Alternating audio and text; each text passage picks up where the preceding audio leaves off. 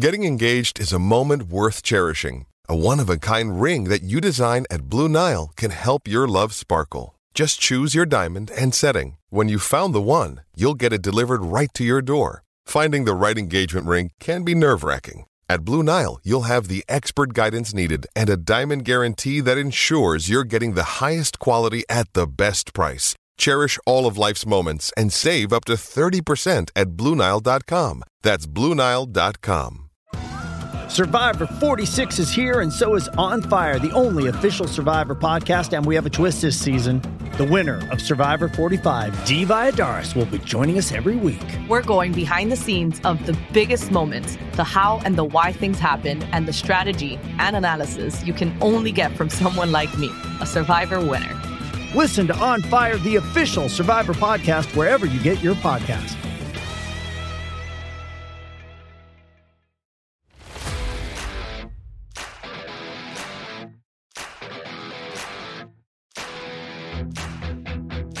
Hello and welcome to PFF Fantasy Football Podcast. I'm your host, Ian Hartitz. We are breaking down day four, day five of free agency. I've kind of lost track at this point.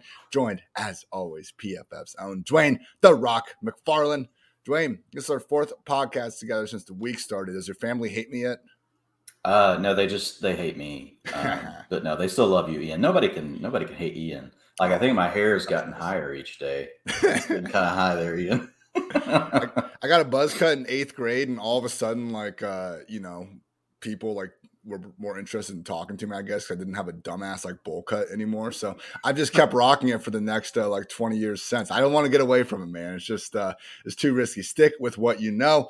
But enough hair talk, Dwain. We are not hairdressers most of the time. Let's go through some of the biggest news in the past few days. And really, just it starts off with Davante freaking Adams joining the Las Vegas Raiders. So, this is one of those things where I think maybe the real life uh, ramifications are being put a little bit out of what's the right word? They're being people are Packers fans are maybe freaking out a little bit too much. I understand at first when we weren't sure if Aaron Rodgers knew what was going on, and then it was like, oh my god, like he did know what was going on. Wow, did he ever come back? Adams does turn thirty. They tried to give him as much. He turns thirty in December. They tried to give him more money than the Raiders were offering, but Adams wanted to go play with Carr, so it was a lifelong dream to go play with the Raiders. And if you look at the Packers, man, like I, I think we already saw the best best possible version that Rodgers and Adams could be together. Like I don't know how they are getting much, uh, you know, topping what they've done over the past two years. We saw in the playoffs the whole Allen Lazard thing. Packers are seven and 0 without the services of Adams under Matt LaFleur. From a real life perspective, I understand why the Packers went ahead and didn't sign Adams to 140 plus million dollars we still have a lot of good receivers in free agency. The draft, we can you know make fun of the current uh, Packers wide receiver depth chart all we want, but it's going to look awfully different by the time Week One comes along. I could see it as a you know not not better. Every offense in the league is better with Davante Adams on it. But if it forces Rodgers to play a little bit more within the offense, maybe it will be a net positive for the overall Packers offense. So that's kind of like my real life takeaway on the on the uh, matter. Obviously, the Raiders are looking much better, much more prolific on offense with Davante Adams. But Dwain, we are a fantasy podcast after all. How far do you think Adams kind of falls down from being? I guess the consensus wide receiver two behind only Cooper Kupp to now I still think he's someone that will be going in the top five, six receivers. With that said, more crowded offense, new QB, albeit they played together at Fresno State. Where was your initial re ranking of Davante Adams ahead of 2022? Yeah, that's what I was working on this morning. Um, I could only move him down one spot. I had him at four. So I had Cooper Kupp one, Justin Jefferson two, Ja'Marr Chase three, and I had Davante Adams four. So, in what I will resubmit after this show to our editor, to our editing team, will be Davante Adams at five. And I think, you know, when I look at it, it's just hard, Ian. Like, and you tell me what your thoughts are. Like, once you get to the name Deebo Samuel, Stefon Diggs, AJ Brown, Jaylen Waddle, CeeDee Lamb, Tee Higgins, DK Metcalf, like I just I don't think people are going to click on those names over Davante Adams. Still, no, I think I you would. could easily see people say, "All right, I'll go ahead and go with Tyreek Hill. He's got Patrick Mahomes. I'm going to go with him over Davante Adams. Maybe Adams loses three or four percent of his target share, making a switch right from the Packers over to the Raiders because they do have Waller. They've got Renfrow. Suddenly, we'll talk about Carr in a minute, but he's got three really good weapons that he can work with. But I think when I get to that group of names, I'm like, I think Adams still belongs above those. So has his value taken a hit? Yeah, it's taken a little bit of a hit. I think, you know, you lose some of the upside. You know, we know that Aaron Rodgers obviously carries a big upside as far as touchdown passes. Not to say Derek Carr can never do it, but I think that's the biggest spot that's going to hurt Adams is just, you know, does he have the potential? You know, every, before it was like, hey, we know he could score 15 to 20 touchdowns. I don't think that's on the table anymore. But when I look at the rest of these names, I think they all have flaws. And so I think Adams, whenever it comes down to it, he's not going to fall very far just because – of the way these tiers work and the way and where the breaks are in them. So my gut says that he's still going to be, to your point, a top five wide receiver, probably going to go at the end of the first round, maybe slides into the early second round, you know, sometimes. And occasionally you might see people say, I'm going to take Deebo Samuel over him. I'm going to take Stefon Diggs. But I don't see like this industry wide or fantasy draft wide consensus where all of a sudden Davante Adams is going to be just mixed in with all those other names. I think most typically he'll still go ahead of that group it's he's in that spot. If you want to rank him four, three, six, I, I think there's a reasonable case to be made uh, with it really anywhere there. Now, Dwain, you know, we've talked about this a lot more in the lead up to fantasy drafts, but first round, first couple rounds of drafts, like th- these are the types of questions I think most analysts are going to be pouring over for the next five months. It's probably going to, you know, the ADP, I guess, is going to even out to a point that we all kind of feel pretty confident about it. I think where we can really get an edge is looking later in the draft at some of the other situations that aren't being paid attention to quite as much. And those are the players that are impacted by this trade. It's tough to have too many takeaways about the Packers right now. Again, Marquez Valdes-Scantling is still a free agent. Equanimeous St. Brown just took his talents elsewhere. They restructured Randall Cobb's contract. They are going to add potentially like three or four new receivers to the team. We will talk about them when they are finally in town and what that means for Aaron Rodgers as well. From the Raiders, though, Dwain, this is not good for Darren Waller and Hunter Renfrow. Darren Waller was someone that, you know, we were all about taking as a top three round pick last year. Injuries didn't help us get that second half bounce back we were hoping for, but He's a great receiving tight end. I get that. The man had 19 freaking targets in week one. We were picking him as high as we were because of his opportunity and really expectation, at least last year, that he would be the offense's fairly undisputed number one pass game option. Only a couple tight ends in the league even had the chance to get there. You throw in Waller's obvious receiving talent, and it just made him, you know, a prime fantasy pick. Now he's going to be the number two, maybe number three option inside of his own offense. He's also about to hit the 30 uh, years of age mark pretty soon. And we got Hunter Renfrow also ascending after the best year of his career. I don't exactly think his involvement is going anywhere. We do know with Josh McDaniels now at OC, we're going to see less three wide receiver stuff. So all you Bryan Edwards stands holding out hope for a 2022 breakout might need to wait a little bit longer. What are kind of Dwain, your like how big are you dropping Renfrow and Waller because we talked about this. Yeah, adding someone like Davante Adams, it's going to make it easier on Renfrow and Waller in terms of not less coverage being devoted to them. But in fantasy football, we'll take the extra volume over a little bit of you know help against certain help coverages. Yeah, I think there's two sides of this, right? And they they really converge like to create the answer. One side is pure like projecting offenses, which I honestly haven't even done yet because it's like I don't want to keep redoing it. So like once free agency gets done, I'm going to do them and then I'll do it again after the draft. So that's what I'm going to be working on over these next few weeks. But yeah, it's going to hurt Waller a little bit. But then when you look at the context of who he's going around in drafts, right? Right now on underdog, on underdog, the number one tight end is Travis Kelce. Number two is Mark Andrews, right? That's fine. Kyle Pitts is number three. Waller's four. George Kittle's five. I mean, he's probably still going to uh, just like what we talked about with Adams. I don't see see him falling way down the board. Like, are you suddenly going to take T.J. Hockenson and Dallas Goedert and Dalton Schultz over Waller? I'm not. They're all like, kind of in the same. You know, right, I would still put him slightly Waller, above them, though. Waller, like, I, I think, is out of the top tier, and now he's with these guys. You can say he's at the top of this other tier. I'd probably agree with you, but yeah, he. I, I don't think he's in the Pitts, Kelce Andrews discussion anymore. Yeah, so you have I think Waller and Kittle are their own mini tier. Like they're two guys that have shown the top top okay. end elite tight end production. Now we're gonna, you know, and we saw it last year with Kittle playing with multiple other mouths to feed in their offense. Then I think you get the next tier, which is your Hockenson, your Goedert, your Schultz. You could even say Gronk is going to belong in the Waller Kittle tier, tier, right? Once he signs with Tampa, you'll have Waller, Kittle, Gronk. Then I think you get Hockenson, Goedert, Schultz. Um, you know, we could debate Freiermuth and some of these other guys, but to your point, I think you get a group right below them. Actually, that was probably it: Hockenson, Goedert, Schultz. Then you probably get another tier that's a much bigger with with Freiermuth, Knox, Fant, Ertz, Gesicki, Irv Smith Jr., Okwuegbunam, Logan Thomas, maybe, and then there's probably a cut line. Aaron Waller versus Rob Gronkowski. Dwain, who are you taking? Oh man, I'm gonna take Waller but it's really close. You know what? I'm going to mix it up. Like, you know, yeah. it's it's interesting. A lot of folks only do one fantasy team, and we have to keep that in mind like when we're giving our analysis. But like for me personally, you know, I'll have across best ball and redraft. Well, I'm going to do less this year because I don't want to drive myself nuts, but I mean, I'll have 50 to 75 teams. So, like I'm going to have a lot of situations where I'm going to flip back and forth between which one I want exposure to. And then of course, ADP is going to play a huge role. Yeah. Like if Gronk's going three or four rounds after Waller, we're obviously going to have more exposure to Gronk than we are Waller if they're in the same tier, or we should if we have true convictions about the way we've set our tiers up. Tier one tight ends: Mark Andrews, Travis Kelce, Kyle Pitts. Tier two: Darren Waller, George Kittle, Rob Gronkowski in one order. I'm happy we got that squared away. Dwain. I think it feels good. I think it yeah. feels good. I think we worked through that. it does feel good. I feel Let's, like we should have Sigmund Bloom on. Like this, we should be on the oh, couch. Like we, we, should be working through this with Sig. Sig, Sig was on here uh, not too long ago. Yeah, didn't he talk tight ends? Yeah, yeah. He talk tight ends. Wow. So yeah, just anyway. bring him on live. Yo, Sig, come on this uh, live show we're already recording, please.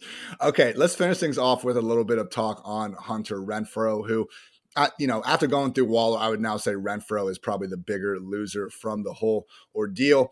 Like Dwain, we, we know Renfrow is fantastic. We can go through, uh, you know, the top receiving grades again, that big list. And Renfrow, I believe, was qualifying. Like he has been nothing short of great in his short career with the Raiders. The problem is, I mean, last year, for him to really take over, he wasn't really doing this the first seven, eight weeks of the year when Henry Ruggs was in the picture. It was a little bit Amon-Ra St. Brown esque, who you actually have ranked right next to him in terms of Renfrow deserves credit for putting up those big numbers, but he only really did so after Ruggs was out of the picture and then once Waller was hurt for a long period of time as well. We know Davante is going to be the number one receiver in uh, Las Vegas. You don't pay them in $141 million to be anything other than that. I believe that Derek Carr will have the best season of his career. I do think he can enable multiple fancy relevant pass game options. He is the sort of, you know, high potential high pass volume and at least just a pocket quarterback. It's not going to be, you know, Trey Lansing um, away from the rest of his fantasy relevant options. Trey Lansing. Yeah, we're going to make that a verb this year. That's that's how 2022 is going to go. Thoughts on Renfrow, who you had ranked as the wide receiver 20 before this went down. I think he's you know certainly going to fall from that spot. Once you get a little bit lower, though, I do I'm think dropping you know him to 37. Oh I mean, wow, that that's. But I mean, look, it, it's it's a tier thing, right? I, I, know it comes across as just a number, but you have to start looking at all the receivers that he's going to be around. Like, how do you rank him ahead of, you know, a Brandin Cooks, who's going to be the number one option on his team, even though it's bad? How do you rank him ahead of Darnell Mooney, number one option on his team, even though it could be bad? right? You're going to get more upside out of Garrett Wilson, Treylon Burks, and their potential landing spots right now. Adam Thielen, we know is coming back with the Vikings. So I think you're starting to get into the right range here. Thielen's going to be the second or third option on a team with a pretty good quarterback. I think that's what Hunter Renfrow is going to be the second or third option on a team with a pretty good quarterback. I like the fact that the Raiders are playing in a division that's going to force them to have to be in shootouts. So I think you're going to see a more pass heavy version of the Raiders. And that's what I'm going to do with, uh, you know, their offense in my projections. But at the same time, it's just hard to your point to see like before I thought there was this real top end upside of 150, 175 targets for Renfrow in the Josh McDaniels offense. I think he's still going to play in a friendly offense that's going to keep him on the field. But to your point, with having Davante Adams there, I just feel like, you know, there's no way to think he has upside for a 30% target share. He had that before. Now I think he's probably living somewhere between like 18 and 22% is what we're hoping for from a target share standpoint, you know, in an offense that should pass a little more, but that puts him in the realm of where we are here. Like you got Christian Kirk's probably going to be the number one receiver on the Jaguars. Renfrow is probably going to be the third receiver on a better offense. So I, these aren't exact. These are just, you know, as we work through these, they'll get tighter and tighter and tighter but I think this is about the range for Renfrow. So I'm thinking, like, if you had to call this a tier, it's really low end wide receiver three. I mean, what do you think? This is actually the exact nice little transition opportunity here. This is where I kind of determined after writing an article on pff.com about Allen Robinson's new landing spot signing with the Rams. I'm with you because I kind of had the same thought process when I was going through Robinson LA. We know Cooper Kupp's going to be the guy. We got Woods there. It's possible that Robinson, I, and we'll talk about the Woods trade rumors and all that, but it is possible, as I was going through this yesterday, for Robinson to be the number three option more weeks than not in Los Angeles. So, yeah, I had the exact same thought process of Darnell Mooney, Brandin Cooks. Uh, they have to be ahead of them just because of the pure target volume. We can talk about, you know, the rookie wide receivers. They're kind of getting it figured out based on the landing spots. And that takes us to that tier. Adam Thielen, Christian Kirk, Kadarius Toney, Brandon Aiyuk, Robert Woods, Chase Claypool, even Tyler Boyd. You know, yeah, there will be guys that we're going to have closer to the top of that tier than the bottom, but that low end wide receiver three range does have a lot of guys that great real life football players just might not have enough volume for us to really prioritize, make a stand on one that much more than the other. But Dwain, let's talk about that Allen Robinson deal. I was pretty damn surprised. Three years, 46 and a half million hey, not exactly getting, you know, even Mike Williams money at this point, which is a shame. Lord knows not Christian Kirk money. Get on your, come on, Allen Robinson's agent. What are you doing out here? Either way, a lot of money to go now. Be Matthew Stafford's again, maybe number two, maybe number three receiver. The Rams also allegedly still want to bring back OBJ too. So the bigger news, I guess, was after this because the Rams are not really, from what I heard on Twitter, you know, famous last words, uh, but based on the Robert Woods deal with you know the amount of money he has guaranteed with injuries and all that, it's not really a contract that can get out of that easily just by cutting the guy. But per Adam Schefter, Robert Woods is now a prime trade candidate. So not exactly sure if he's going to be back. We don't know how the injury recovery is going.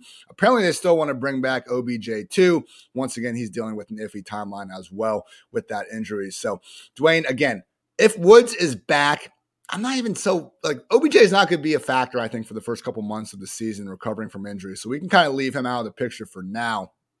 If Woods is back, I think Robinson slides right into that tier we were just talking about.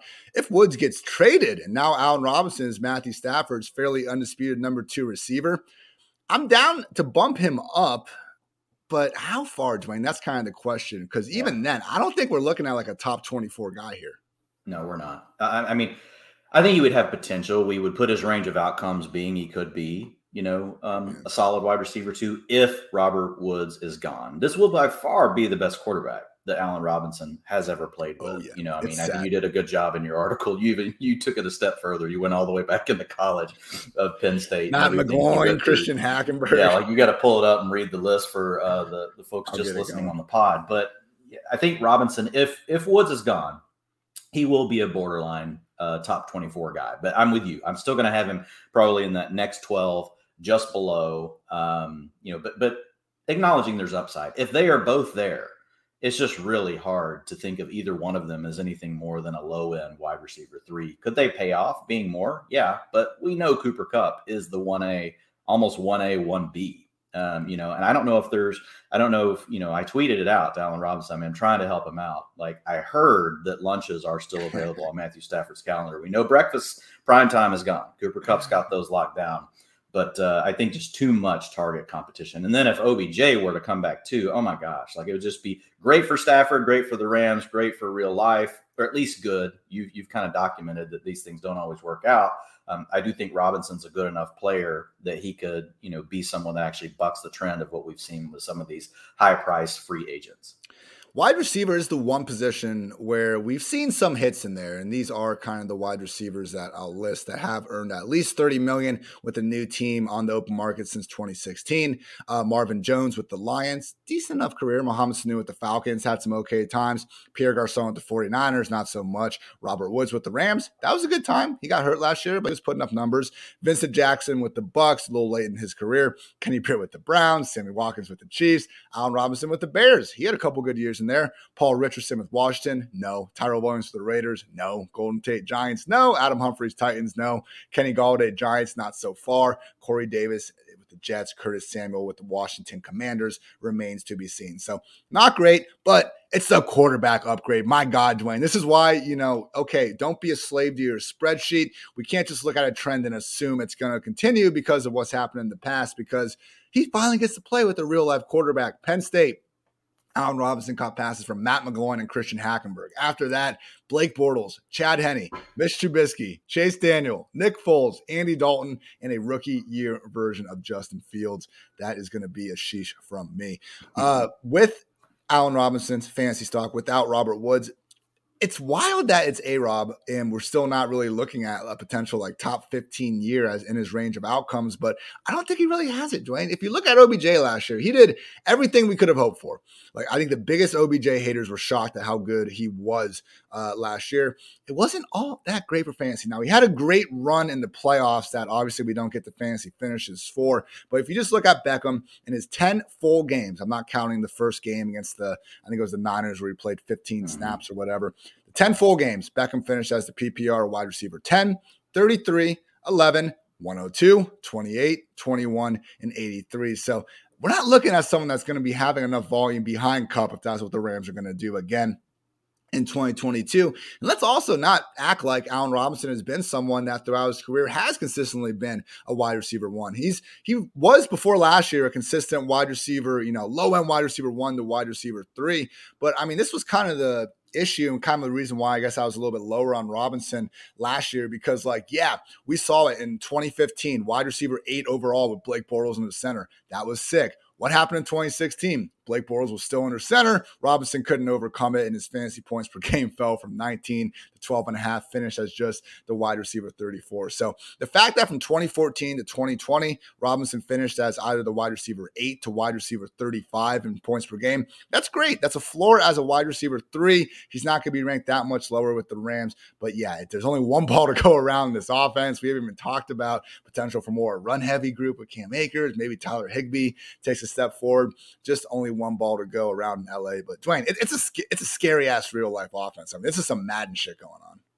Yeah, yeah. I think again, the real life takeaway and the Matthew Stafford takeaway is this ultimately is going to be good for the Rams offense. But I think you've, I think we've hit it. Like he's going to be a wide receiver three to wide receiver four, um, high end wide receiver three with wide receiver two upside if Woods moves on. If Woods does not move on, you're looking at low end wide receiver three, high end wide receiver four, where you're going to see these spikes and valleys um, because we know that most of the offense is going to continue to run through Cooper Kupp. Now, you could get some upside if all of a sudden Cooper Kupp sustained an injury.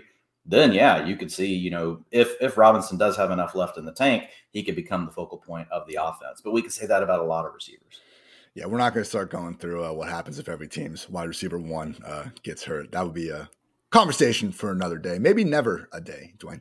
Deshaun Watson, guy in the news everywhere. He has eliminated the Panthers and the Browns from contention. He is now allegedly just down to the Saints or the Falcons. Sounds like from reports that this deal is going to go through the weekend. I mean, as early as like Tuesday, Wednesday this week, we were starting to get reports that, you know, decision could be imminent this afternoon. So one of those, we'll believe it when we see it type of ordeals.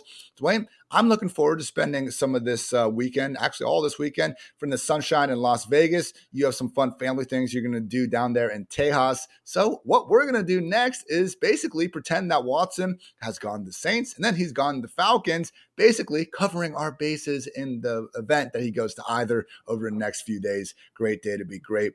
Let's look at these two scenarios. And before we get, I guess, into that, this is going to come along with a suspension, seemingly. You do not need to be guilty in the eyes of the court in order to get a suspension from Roger Goodell. We saw this with Tom Brady. We saw this with Ezekiel Elliott. I'm not trying to compare the crimes at hand, but based on what we've seen know, from smarter people around the industry. Yahoo's uh, Charles Robinson, I believe, was throwing out six games as a potential suspension. I've seen eight. Maybe it's less, maybe it's more, but we got to realize there is most likely going to be a stretch I did see something interesting. I can't remember who I saw. It was just a tweet that I happened to scroll by yesterday of most of the folks that even though, you know, uh, you know, there may not have actually been action taken against them, like they all, there was some sort of video evidence, right? And with okay. Watson, apparently there isn't any. So, like, will that be a factor? Like, I don't know. I don't know, but there was a good list of like all the names, you know, and the video evidence that was there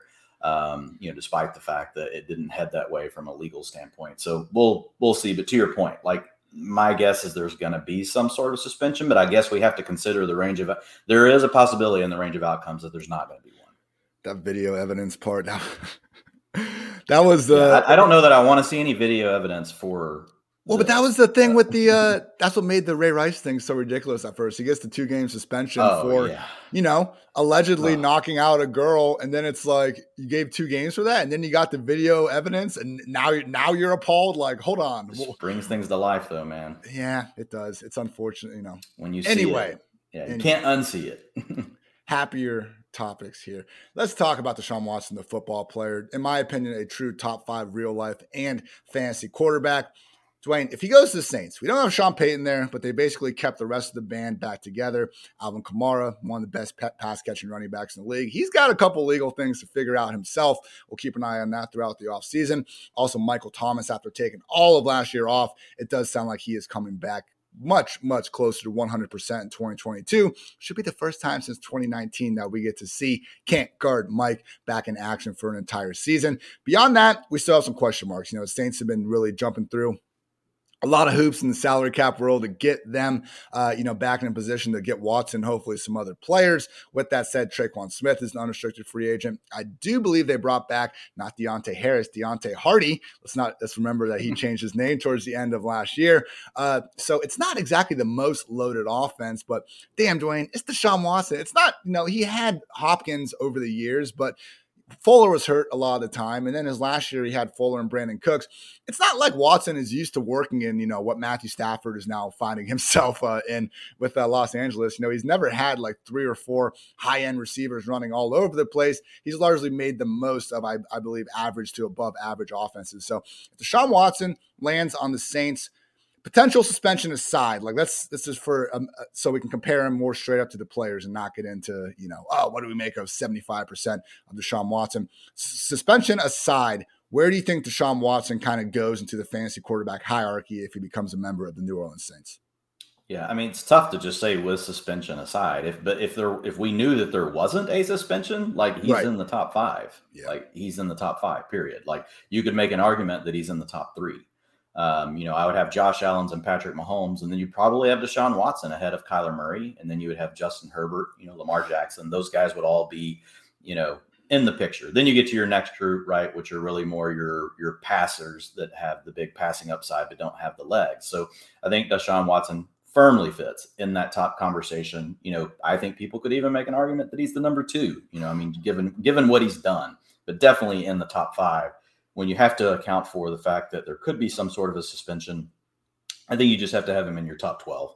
You know, I mean, you may have him just slightly outside of that, you may have him slightly inside of that, but right now at ADP, and it's going to be shooting upward, right? It was 113 as of like Wednesday on underdog. Um, so he was the 14th quarterback off the board. We know that's going to be going up, but I could I could make an argument that once you get to Lamar Jackson, right? And let's say you let Brady, and Burrow and some of these other guys go. We know Aaron Rodgers probably going to fall a little bit, but I think that would kind of be the spot.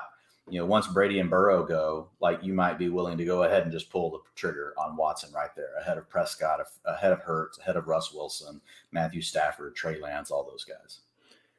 Especially, and I know I said we're not going to worry about the suspension, but if it is going to be of a somewhat shorter length and you're just in a traditional one QB redraft league, there's enough guys to get you through these first few weeks of the year. You know, we don't have the early season schedules yet, but last year I couldn't go more than the podcast without screaming at all of you to go get Kirk Cousins just for the first five, six weeks of the year. That was to hopefully get us on a bridge long enough to get Trey Lance or Justin Fields under center.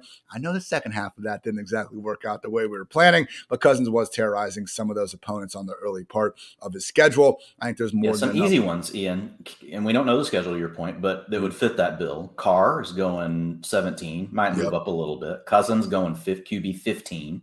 Ryan Tannehill going QB 18.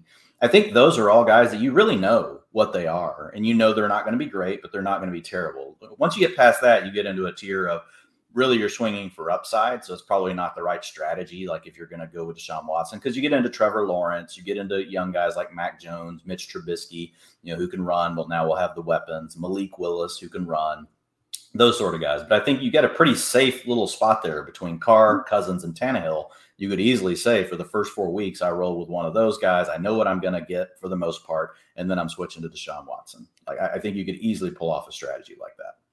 17 game projection. I don't know how you could rank him lower than sixth. I mean, Allen, Mahomes, Kyler, Herbert, Jackson. I'm with you. I think I would probably rank him QB3 out of that group. Uh, that certainly would be the top tier, 1A, 1B tier, however you want to call it. Because, I mean, my goodness, 2017, Watson's first year, 24.1 fantasy points per game, number one among all qualified quarterbacks. 2018, tied for fourth. 2019, third. 2020, he fell to sixth, but it was actually more fantasy points than he had the previous two years. It was just kind of like a big year for fantasy quarterbacks in 2020.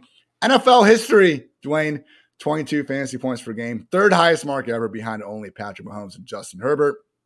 Look at your real life stats. PFF passing grade, he's eighth since entering the league. QB rating, fourth. Yards per attempt, second. The guy is an absolute stud on the football field. What would this now mean for our Alvin Kamara's and our Michael Thomases of the world? We've talked about you know the impact that mobile quarterbacks can have on running backs uh, at length.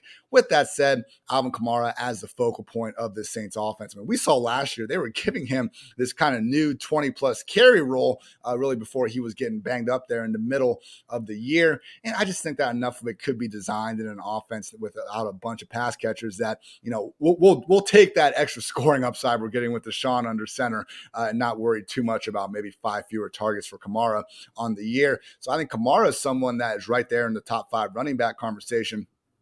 Michael Thomas, Dwain, comes back into wide receiver one territory because Michael Thomas is one of the few receivers that we've actually seen not have his guy under center and still put up big numbers. We saw him break the freaking reception record with Drew Brees, but then Brees gets hurt the next year. Or no, it was during that year he, he broke it with Brees and also Teddy Bridgewater, who, you know, if you're a Denver Broncos fantasy fan, I think he kind of saw not necessarily the easiest thing to put up big numbers with Teddy under center. And then next year, he puts up multiple 100 yard games with Taysom Hill. Michael Thomas, where would you rank him with Deshaun Watson under center, Dwain? Yeah, with Thomas it's tough just because it's been two years. You know, we just don't know for sure. But I mean, if you look at him, he should probably, if you were looking at the like the rosy picture, I would easily think as a 30 year old receiver, you could rank him with the other 30 year old receivers, DeAndre Hopkins, Keenan Allen. Like I, I feel like that yeah. really is the range if you wanted to get aggressive with Michael Thomas. The cool thing is, I don't think you're going to have to do that. Even mm-hmm. if Deshaun Watson signs there, I think Michael Thomas will continue because I mean, I just, you know, I'll throw things out there randomly on Twitter a lot of times just to kind of see how people react, like kind of get the gauge of where, you know, the the sentiment around the industry is. And you know, it was real. The responses were littered with just will never happen, never happen. Hadn't played in two years, never happened, never happened. So I think you're going to continue to get a discount on Michael Thomas. And I do believe that he has a range of outcomes, Ian, that could be in the top 12 wide receivers, right? Davante Adams is a 30 year old receiver, you know, and he had target shares, similar role to Michael Thomas. He's just been healthy. So looking at the rest of the Saints options, like Marquez Callaway, we tried that last year, didn't really work. I mean, I think he could end up being you know better with you know Watson. But then to your point, you've got really Alvin Kamara is the is the other option. I just if those two guys, as long as they're healthy, they're going to be the two getting the most targets. Obviously, other things could happen with the offense, but I don't see any names that would be coming in that would probably make me just be like, oh wow, like that just that just preempted what I thought of Michael Thomas. So I'm honestly struggling a little bit trying to figure out like what I'm gonna do with Thomas. I'm thinking through it ahead of time. So like when the news breaks, like where where does he go? but I think I am to get him inside my top 24. I think I think you have to, and I think you have to be willing to be a little bit more aggressive. I know he's 30. Um, Dynasty, you would treat this differently. This is truly, you know, us just talking redraft. But I think I'm going to have to find a way just to get him inside that top 24 to make sure that when he does slide in drafts, that people are going to go ahead and take a stab. Right now on underdog, he's going 26. So I don't know how much that's really going to help help people, you know, as far as, you know, trying to be a little more aggressive with Michael Thomas, I may have to think about do I rank him a little bit higher than that? Um, because he is a name that I think that you're going to want to have some good exposure to at his current draft capital. Save me the slant boy slander. Let's get a quarterback that can throw the ball further than 30 yards downfield. Maybe Michael Thomas going into last year had caught 33 of 36 catchable targets thrown at least 20 yards downfield fourth highest mark among 64 qualified receivers since 2016. He catches a shit ton of slants. Nobody is debating that. He's awesome on slants. He's also pretty good on the other stuff.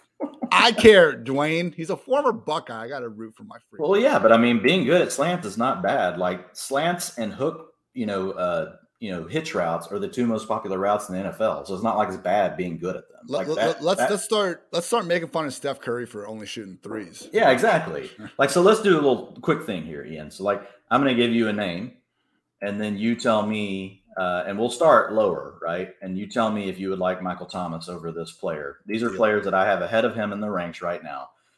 Mike Williams, Give me Michael Thomas.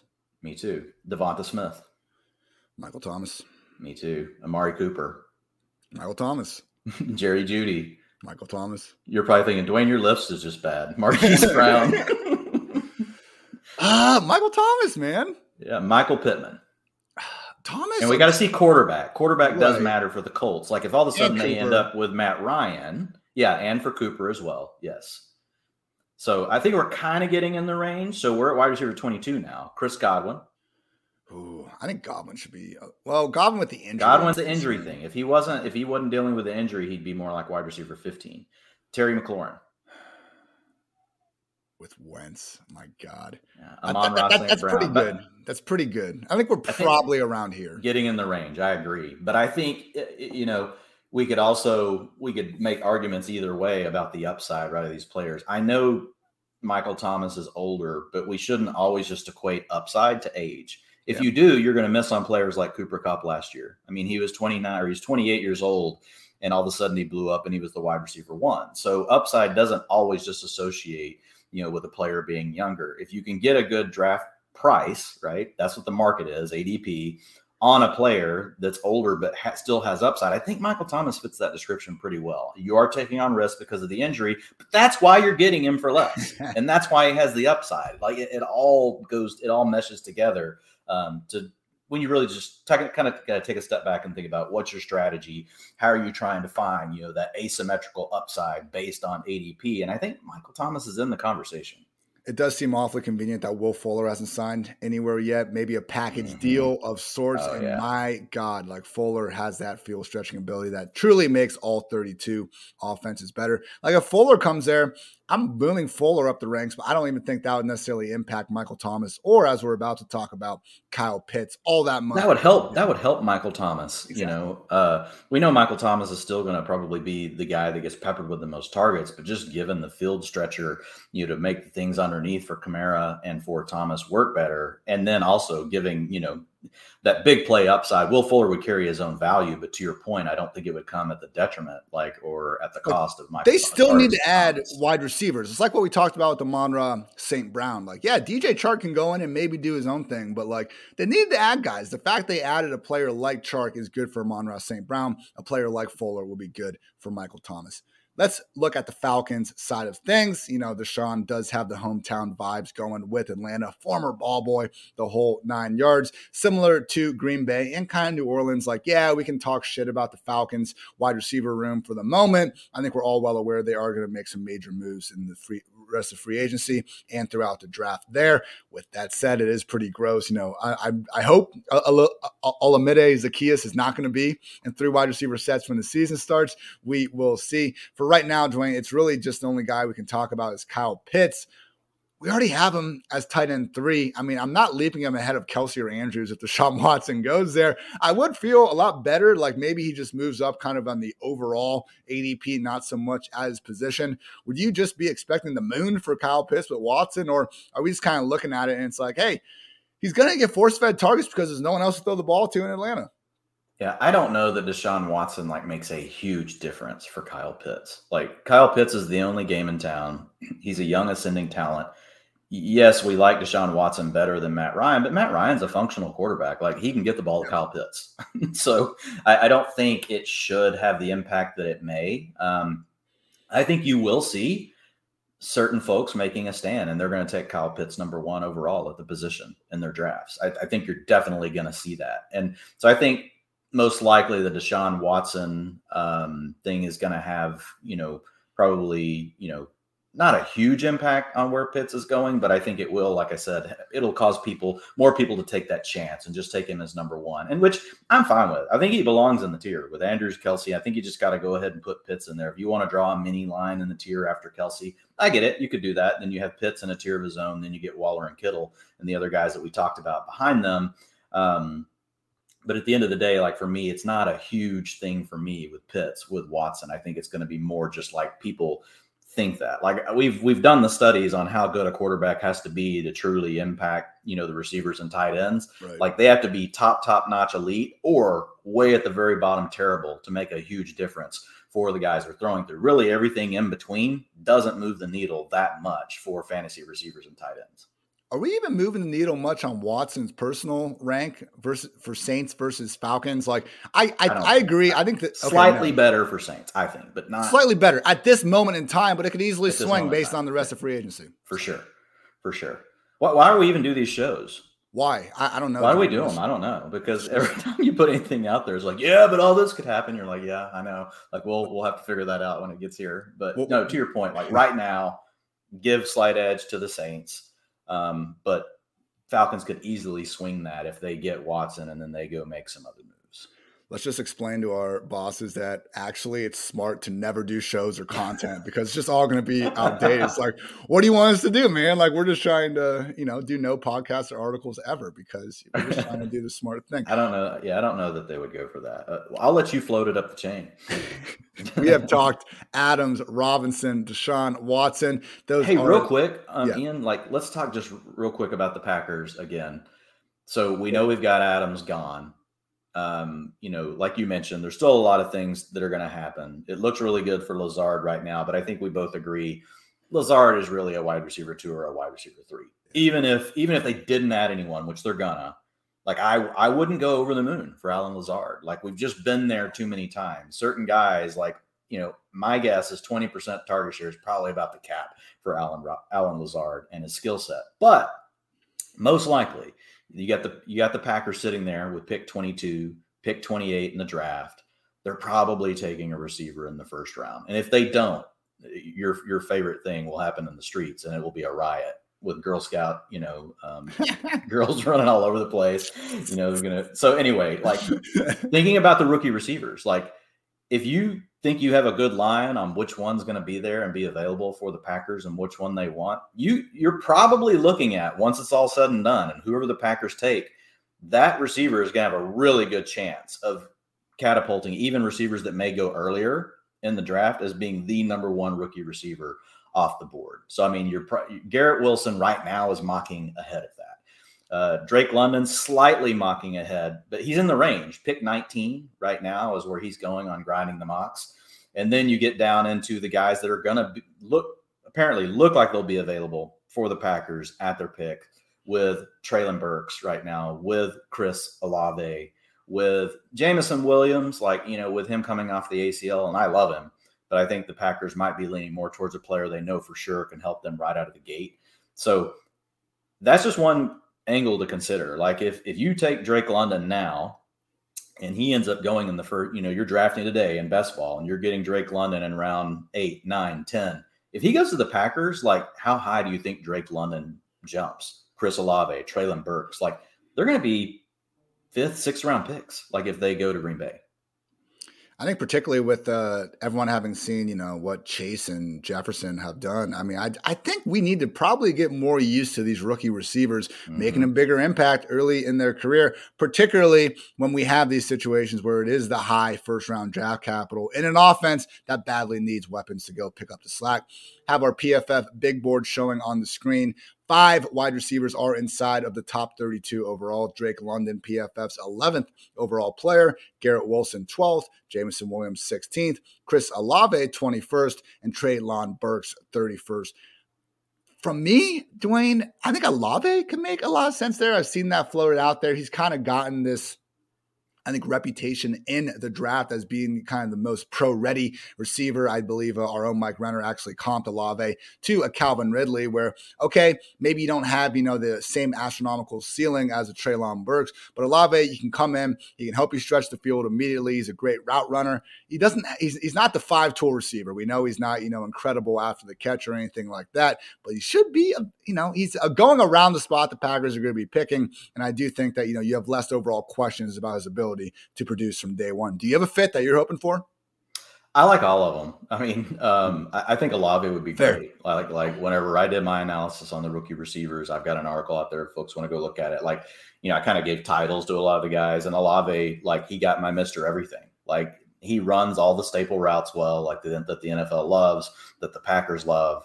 Um, you know, he's shown an ability to separate against press coverage. Like he's, you know, he probably needs more play strength, but a lot of receivers do when they come into the league. And and the rules are so stacked against the DBs now. I don't even know how much that matters. And I think that goes back to your point earlier of how we should get more used to these receivers coming in and being ready. One, the college game has changed, and you get and the high school game has changed. So these guys are used to playing receiver like from a way younger age. So they're better when they come into the league. And then you have the compounding factor of the NFL wants points, they want yards. So they're doing everything they can to limit the defenses. I would not want to be a defensive back having to play against a player like Chris Olave. I think he's going to have an immediate advantage in the NFL due to all the rule changes that we've seen over the past 10 years. So I'm good with any of them. I think Treylon Burks obviously would get folks the most excited but I think he would also come with the most question marks because we just don't know can he consistently win against press man coverage outside, or do they just find a way to say, well, we don't care. We'll do what Arkansas did. We'll get him in the backfield. We'll put him in the slot.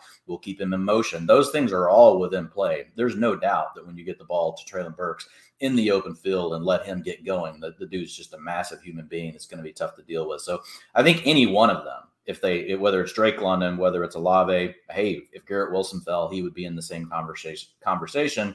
I think when you get to pair them with Aaron Rodgers and the opportunity for them to come in and be the number one target on the Packers right away, I think you're going to see good value if you're drafting those players today versus once they're signed, you know, with the Packers just get ready uh, to hear about how smooth Chris Olave is every single uh, time a, t- a new fan base talks about him joining the team. He is, but like we've heard it, let's get a different adjective going, uh, everyone. Before we move on to the rest of the podcast, I want to give a quick shout out to some of the sponsors, including our company, PFF. You can get 25% off any PFF subscription if you use code FANTASY. What can you get with that subscription? All of PFF's locked article content or NFL draft guide, completely unlocked mock draft simulator, 2022 free agent rankings, reactions, data and grades from the entire 2021 season, all that and so much more. Support the pod. Use promo code FANTASY for 25% off any subscription. Again, code FANTASY for 25% off any sub. And also, can I get a round of applause, everyone? Today, I'm excited to announce Manscaped launched their ultra premium collection.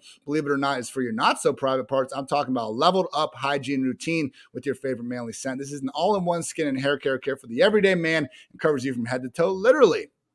Manscaped is trusted below the waist. Now trust them with the rest. Join the 4 million men worldwide who trust Manscaped by going to manscaped.com for 20% off and free shipping with the code PFF. We got, you know, let's see, Manscaped body wash. We got a two in one shampoo conditioner, hydrating body moisturizer, Manscaped deodorant, all that, and so much more. Again, 20, 20% off and free shipping with code PFF at manscaped.com. The power of attraction is now in a bottle thanks to Manscaped. Finally, want to give a shout out to our friends over at All 22 who are unveiling the newest fantasy football game that hundreds of PFF employees have been playing. All 22 uses weekly PFF grades as one of its main scoring components and tests your ability to build a full 53 man roster, offensive line included. Ever dreamt of sitting in an NFL front office? If you enjoy a scouting process, you're going to want to check out All 22. Join the waitlist on all 22.com with nothing more than your email. If you join the waitlist before the NFL draft, you'll receive a special promo code for your All 22 subscription. Waitlist users will get, even gain access to premium content like inaugural draft guides and season strategies, feature release announcements, announcements, and more. Be sure to follow at all 22 underscore PFF on Twitter. All 22 premium fantasy football powered by PFF. Dwain, I'm not sure if I was responsible for getting them to change their uh, tagline. I was shitting on their. I was fantasy. wondering that. I hated less I fantasy. You, I think football. you might have been. I wanted more fantasy, more football, uh, but now it's just going to be premium fantasy football powered by PFF. I can work with that. I'm not. You know what they say about you, Ian? What? You're kind of a big deal. you could imagine. Not as big as Chris Olave. All right, Dwain, couple more situations. We've hit the big dogs already, but the Falcons did go ahead and sign Damien Williams to a one year deal. This now gives them Damien Williams, Mike Davis, Qadree Ollison, and Caleb Huntley in their backfield. That's it. Now, when we have some of these, uh, you know, free agents, your Cordarrelle Pattersons, your Leonard Fournettes, your Melvin Gordons, the longer they stay free agents, I tend to think the better chance they have of coming back to their original squad. So maybe CPAT comes back to Atlanta, you know, once again splits its backfield with either Davis or Williams, maybe even Qadree Ollison. There's still plenty of free agency time. There's plenty of time in the draft as well. If, if you got CPAT back to Atlanta now with, with Russell coming? Gage gone with no Calvin Ridley. You got Pitts now with Watson. Like, man, like, dude, he is he is way too cheap right now. like he's gonna sign somewhere. And I know the question is, can he sign somewhere where schematically they can duplicate what Arthur Smith was able to do with him? And I think that's I think that's legit. I think that's a legit concern. But I think it's probably a little bit like it's a value right now. He's one of the people that I wouldn't I don't mind taking a swing on as far as ADP goes. Right now on underdog, he is pick 37, RB 37. I mean, come on, like as soon as he signs, like he's gonna he'll be inside the top 36. And depending on where he signs, he could climb into the top 24, right?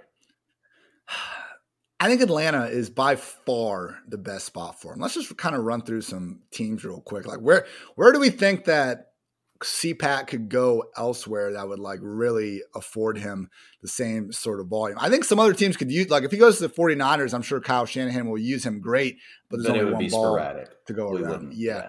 That's the problem, man. There's just not the like the Texans, okay, like you can put I anyone. think the Titans could totally use him. They really don't have a great weapon opposite of AJ Titans Brown, is a good need, one. And they need someone to help Derrick Henry, right? So I could think that would be a great spot um, Texans, but we just don't like the Texans, not the Jaguars, because you already got two two. Uh, dude, the Chiefs would be a great one. Like Chiefs, just Chiefs screw it. Like just have just man. If you had him in the backfield every play, uh, golly, like we know we hear people talking about, oh, go get CMC, go get CMC, go sign CPAT for nearly nothing and Let's put him go. on the Chiefs. Oh my god, like that would he, he would he would look good in Chiefs colors too. You know that would be nuts. That would be nuts. but then keep going. Um, not really. Yeah, I'm, I'm looking. You know, no on the Vikings, no on the Bears. We've already done that. Um, don't want the Lions. I don't think. Yeah, I mean the Bucs would be division. interesting. Like you know, we didn't really get the we didn't get the passing down role for Gio, but you got a lot of mouths to feed. You know, the Saints could kind of work. Maybe, One, but then you're going to bump it into Kamara. I know, but like go play more wide receiver this year. Yeah, yeah, yeah. Well, I mean, if you look at it that way, I mean, we're thinking of him more of as a hybrid player. Like if you look at him just as a receiver, I think it definitely opens up possibilities. But Seahawks, you know, yeah, you're, to like, your point, there's not a ton of teams where you're just like, wow, there's all this open, you know, volume that's available. We got um, more than that kind of thought though. Chiefs Titans are right there with the Falcons, I think, where to your point, yeah, RB 37, he would be looking like a bargain there. With this Falcons backfield, it's one of these situations where I don't want to go too far into it. Like we don't need to rank the yeah. Packers wide receivers right now. I don't think any of those guys will end up being the guy by the, by the time we're done with everything. But if you want to talk about someone that is just truly free, like what's Mike Davis going as like RB 87 or something right now? Like I don't think there's an upside. I think we would have seen them give Davis complete control yeah. of that backfield when CPAT got hurt last year. What happened instead? Qadree Ollison kind of came in and continued to make it a split. So maybe I'm just holding on to uh, you know the small, small chance of Mike Davis breaking out because he had the good 2020 and was kind enough to come on this podcast once upon a time. Uh, but yeah, probably gonna be a situation where maybe Mike Davis does get like eight to ten combined carries and targets per week, and that would I think surprise people. But the there's probably just not enough of a ceiling, regardless, to really be chasing in Fantasyland. Patriots went ahead and signed Ty Montgomery two-year contract, potentially worth as much as four million. Do I think there's two kind of possibilities here? Now we know Brandon Bolden is now with the Raiders. The Patriots did re-sign James White, only 500k guaranteed. We did not see the Patriots use a four running back committee last year. What happened was in weeks one and two, it was James White on passing downs, Rhamondre Stevenson, Damien Harris splitting stuff on early downs. Brandon Bolden was a pure special teamer. I believe he only played two offensive snaps while James White was healthy last year.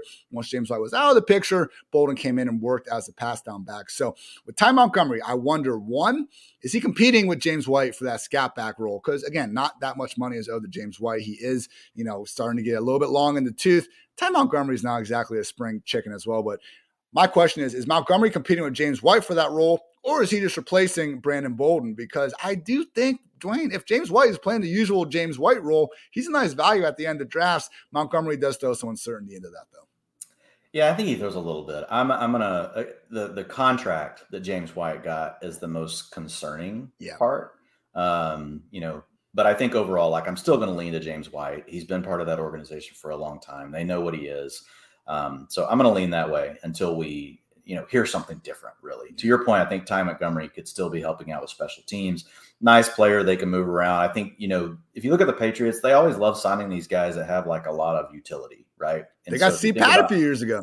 Yeah, you look at Montgomery, he can play on special teams, he can play running back, he could line up in the slot as a receiver for you. He's just a guy that can do a lot of different things for your team. And that's the type of player that Bill Belichick just re- seems to, you know, really kind of gravitate to having on his team. Doesn't always really mean something like a fantasy role, but to your point, I think the best way to think of him is really he's the Brandon Bolden role meaning if any of the other guys get hurt, he could.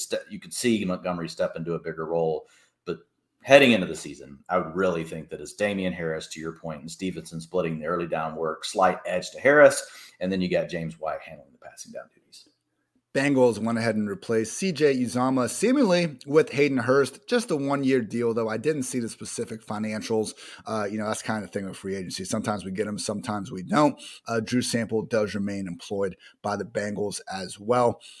I don't think this is uh, something we need to worry about too much, Dwain, because Uzomah last year, man, he was healthy the whole season. He played a full time role, and he was the clear cut, usually number five pass game option in that offense behind the big three receivers, and usually a running back as well. Uzomah finished as the overall tight end 19, even worse on a per game basis. Any sort of allure for Hayden Hurst as a late round pick? Yeah, I think just a super late round. I mean, he is a former first round pick. Um, debatable, like should he have been, you know, right. with the Ravens. Um, but I think he could come in and do everything Uzomah did. Like you're just going to run into like when to play him. Like he's better. I like him in a best ball format better than I do in a in a redraft where I have to choose the weeks that I'm actually going to start him. Um, I think that's what's really going to be tough. I think you have him in the right spot. Tight end 25 behind you know, we'll see where Austin Hooper winds up, but behind Ricky Seals Jones with the Giants, behind Evan Engram with the Jaguars, behind Hunter Henry uh, with the Patriots, I I might put him ahead of CJ Uzomah, honestly, after seeing the Tyler Conklin deal uh, with the Jets. We just need to see. I, I, need, and you notice, like, uh, like I've got two 24s here. I need to update my ranking. You're good, brother. It, it is March 18th, uh, after all. Uh, with Hurst, we just need to see if he has, because look, if he splits anything with Drew Sample, like, neither yeah. of those guys are going to be anything no close to fantasy relevant. Cannot do it then. If he is featured, though, like, he is someone that at a minimum will be, you know, on the waiver wire, the right matchup, DFS play, all that. But yeah, don't think Hayden Hurst is going to factor too much into traditional one tight end leagues. Finally, just some quick hits before we get out of here. Vikings went ahead and restructured Adam Thielen's contract. I guess there were some murmurs that he could uh, be a cut candidate, but nope, he will be back continuing to work as the Vikings' number two wide receiver in 2022 and beyond.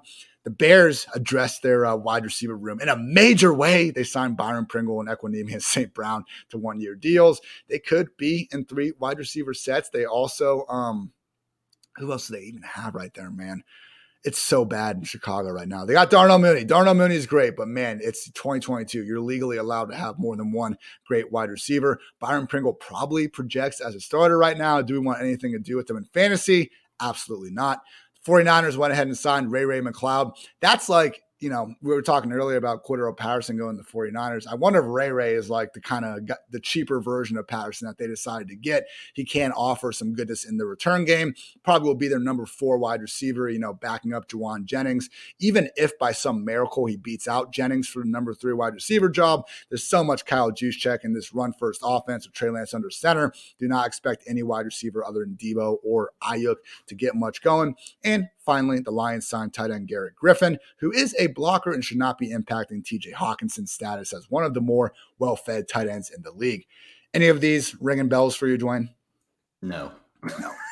Very, no. very fair. No, Jared's making a, a, graphic right now for Twitter or for uh, uh, something on Twitter, and he's like, "Hey, is uh, Davante Adams, you know, this wide receiver for you? Is all the guys we've just been talking about? Darren Waller is he still wide receiver four or tight end four, or is he five? So no, man, nothing on any of those guys for me. Okay, everyone. Thank you, as always, for tuning to PFF Fantasy Football Podcast. We will be back, I think, on Monday morning, breaking down whatever kind of news has happened over the weekend. And then looking like Wednesday or Thursday next week, after a lot of these final pieces have fallen, Dwain and I can go back through each and every roster, talk through all the signings, and basically just also look at what are now like the remaining holes to look at for the draft. Because once free agency is figured out, if we still do have, you know, a situation like like the Atlanta backfield or like the Green Bay wide receiver room that is just completely wide open. Um, you know, a lot of people I know like to bet on props with the draft, or you're just trying to, you know, get ahead on your rookie rankings. I think, you know, really figuring out those uh, uh, most opportunistic uh, position groups in the league is going to help a lot with that. So, Dwain, anything you want to get off your chest before we get out of here? No, I think we're good, man. Um, you know, I was just checking Twitter to make sure nothing had broke you know, while we were sitting here chatting, like, you know, the, the any moment now Deshaun Watson thing, you know, continues to to loom, you know. We already so, covered it. We're good. we've covered it both ways. Of course, now he'll sign, like, change his mind. He'll be back with the Browns. Um, so no, no, I think we're good for now. Um, we still, again, got quite a few, like the running backs, man. They're still sitting out there. Rashad Penny, Leonard Fournette. So we'll have a lot of good stuff, hopefully, coming early next week as some of these names continue to sign. Do you think some of those running backs could just last till like August? I think some of them could. I think it's a possibility. Um, you know, I think what happens though is uh, maybe like know, some of them. Some of them may choose to hold out and wait for injuries and things like that. Depending on who you are, like I could see a Fournette being ballsy enough to do that. I think Rashad Penny probably at some point is like, okay, I'm going to take what I can before the draft happens. Um, you know, because he's got such a short, you know, really resume of being, you know, healthy and is that last five games was really great, but you know, how much are people really going to wait that? I think a player like him probably doesn't want to wait until after draft. Fournette's done enough. Like he knows he can hold out and probably get a little bit more money, especially with um, you know, Tampa. Because like as soon as they get to training camp and Tom Brady's pissed off about Ke'Shawn Vaughn, like you know they're gonna have to go get Leonard Fournette. We'll keep an eye on all that. For Dwain, I'm Ian. Thanks as always for tuning in the PFF Fantasy Football Podcast. And until next time, take care, everybody.